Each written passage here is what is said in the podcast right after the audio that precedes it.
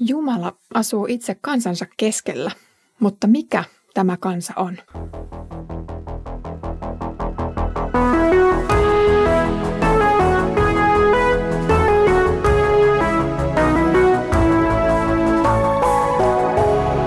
Kirjoitusten pauloissa.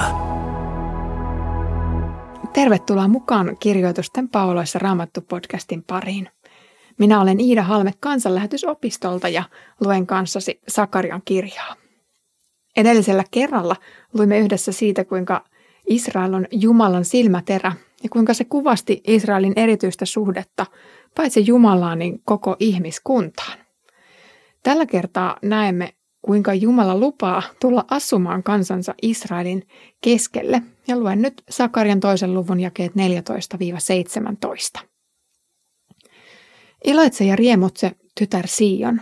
Katso, minä tulen ja asetun asumaan sinun luoksesi, sanoo Herra. Tuona päivänä monet kansat liittyvät Herraan ja niistäkin tulee hänen kansansa. Hän itse asettuu asumaan sinun luoksesi. Silloin sinä ymmärrät, että Herra Sebaot on lähettänyt minut sinun luoksesi. Herra ottaa pyhässä maassaan Juudan omaksi kansakseen ja valitsee jälleen Jerusalemin omaksi kaupungikseen. Vaietkoot kaikki ihmiset Herran edessä, Herra astuu esiin pyhästä asunnostaan. Unohduksen ja hyljennän aika on ohi. Herra, joka käänsi selkänsä Sionille, on nyt valistanut kasvonsa sille uudelleen. Rangaistuksen vuosikymmenet ovat kuluneet ja on aika astua armoon. Herra kutsuu nyt omiaan iloon – ja syy tähän riemuun on se, että Herra tulee itse asumaan kansansa keskelle. Tässä Jumalan läsnäolossa on se vetovoima, että monet pakanatkin haluavat liittyä Jumalan kansaan. Pysähdytään ensin katsomaan, miten ja mihin Herra tulee asumaan kansansa keskelle. Jumalan maja ihmisten keskellä on halki raamatun eräs toistuvista teemoista – jo paratiisissa nähdään, kuinka ihmisen ja Jumalan välillä hallitsee intiimi suhde. Paratiisista karkottamisen jälkeen Jumala puhuttelee yksittäisiä ihmisiä eri tavoin. Erämaa vaelluksella Herra on matkalla läsnä tulipatsaasta. Kun Mooses saa ohjeet rakentaa ilmestysmajan, jossa säilytettäisiin liiton tauluja, Jumala muuttaa yksittäiseen konkreettiseen maantieteelliseen paikkaan asumaan. Toki hän on jatkuvasti myös taivaassa. Ilmestysmaja muuttuu aikanaan Salomonin temppeliksi ja vihkiäisten yhteydessä todistetaan, kuinka Herran kirkkaus asettuu sinne asumaan. Jerusalemin tuhon myötä hän vain katoaa kuvioista. Profeetat ennakoivat Herran läsnäoloa. Esimerkiksi Hesekielin näyt uudesta temppelistä näyttäisivät olevan jotain muuta kuin fyysinen toinen temppeli. Siitä onkin käytetty termiä eskatologinen temppeli, eli lopun aikojen temppeli. Nyt Sakarian kirjassa rakenteella olevassa Serupaapelin temppelissä olikin kovat odotukset samasta Jumalan läsnäolosta, mutta itse asiassa vastaavaa vihkeäisjuhlan ilmestymistä en ole raamatustani löytänyt. Ojennathan minua, mikäli sinulla on parempaa tietoa tästä. Mutta esimerkiksi Sakaria profetoi temppelistä monenlaisia kauniita kuvia, mutta se jää hiukan epäselväksi, viittaako hän tähän vai tulevaan temppeliin. Jeesuskin otti kantaa Jumalan läsnäolon teologiaan.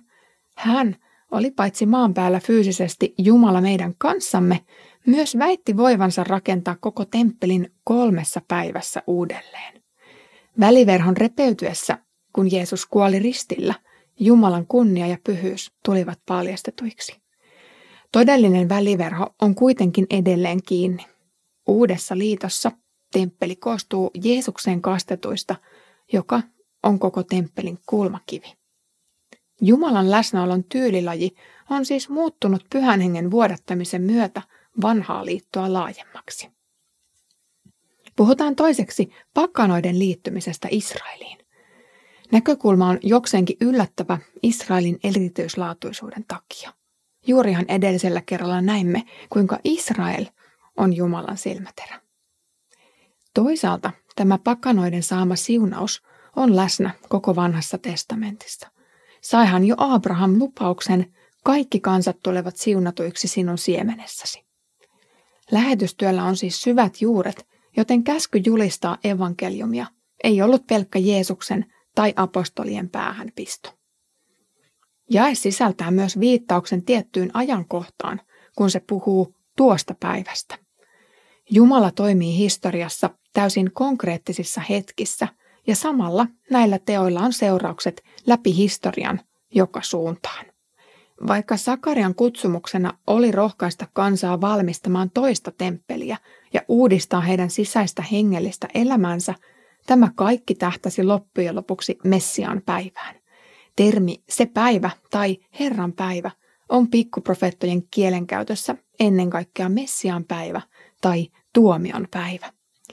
Tuomio toteutuu toisaalta koko maailman lopussa, mutta ennen kaikkea Jeesuksen ristin kuolemassa. Sen hetken vaikutukset ovat valtavat. Se koskettaa jokaista ihmistä ja myös aivan jokaista historian hetkeä maailman luomisesta sen tuhoon asti.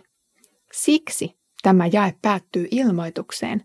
Silloin sinä ymmärrät, että Herra Sebaot on lähettänyt minut sinun luoksesi. Messias sanansaattaja ilmestyy Israelille jo vuosisatoja ennen syntymäänsä ja kutsuu heitä nyt liittymään valtakuntaansa. Se valtakunta paljastetaan pakanoille vasta paljon myöhemmin. Kolmanneksi teksti muistuttaa siitä, että tässä ollaan koko ajan tekemisissä pyhän Jumalan kanssa. Herra puhuu pyhästä maastaan ja pyhästä asunnostaan.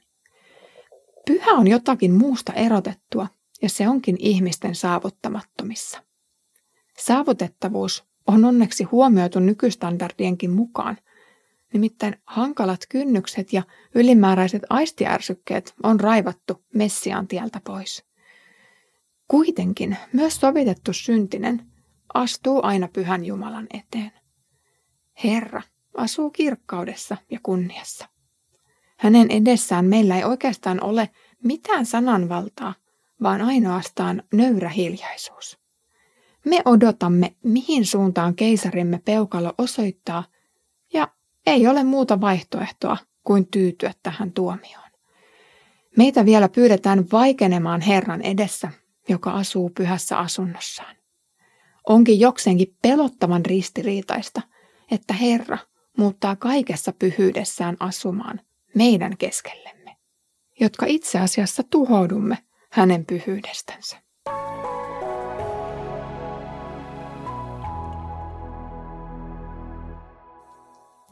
Kaikessa vaikeatajuisuudessaan tämä on Jumalan suunnitelma ihmistä varten.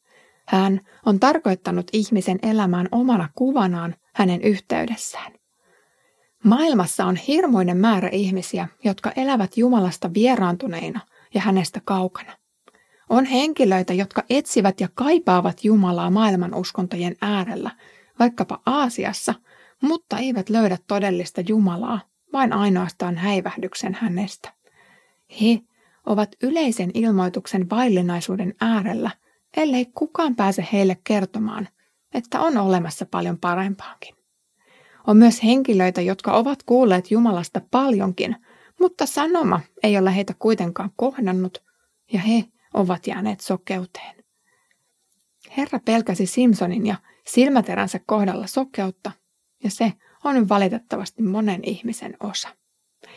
Mutta jos sinulla on nyt kova tai hiljainenkin kutsu kertoa Jeesuksesta lähellä tai kaukana, niin älä lannistu. Messias haluaa ilmestyä ihan jokaiselle, kuten hän tässä näyttäytyy Sakarialle. Hän haluaa, että jokainen uskoo, että Jumala on lähettänyt hänet. Hän sanoo, niin kuin isä on lähettänyt minut, niin minä lähetän teidät. Kutsu ja valtuutus on voimassa ja siksi tänään on hyvä syy viedä viesti vuorille ja huutaa se kaikkeen maailmaan. Taivas on sitten se paikka, jossa saamme vihdoin nähdä hänet kasvoista kasvoihin ja jota erilaiset Jumalan asumisen muodot tässä ajassa heijastelivat. Kiitos kun olit kuulolla tämän päivän kirjoitusten pauloissa podcastin jaksossa. Puhuimme siitä ihanuudesta, kun Jumala tulee lähelle ihmistä, kun Jumala muuttaa asumaan kansansa keskelle ja siitä, kuinka pakanatkin on kutsuttuja tähän samaan asumukseen mukaan. Ensi kerralla joudumme kuulemaan kamalia syytöksiä, mutta niitä odotellessa Herramme Jeesuksen Kristuksen armo, Isä Jumalan rakkaus ja Pyhän Hengen osallisuus olkoon meidän kaikkien kanssa.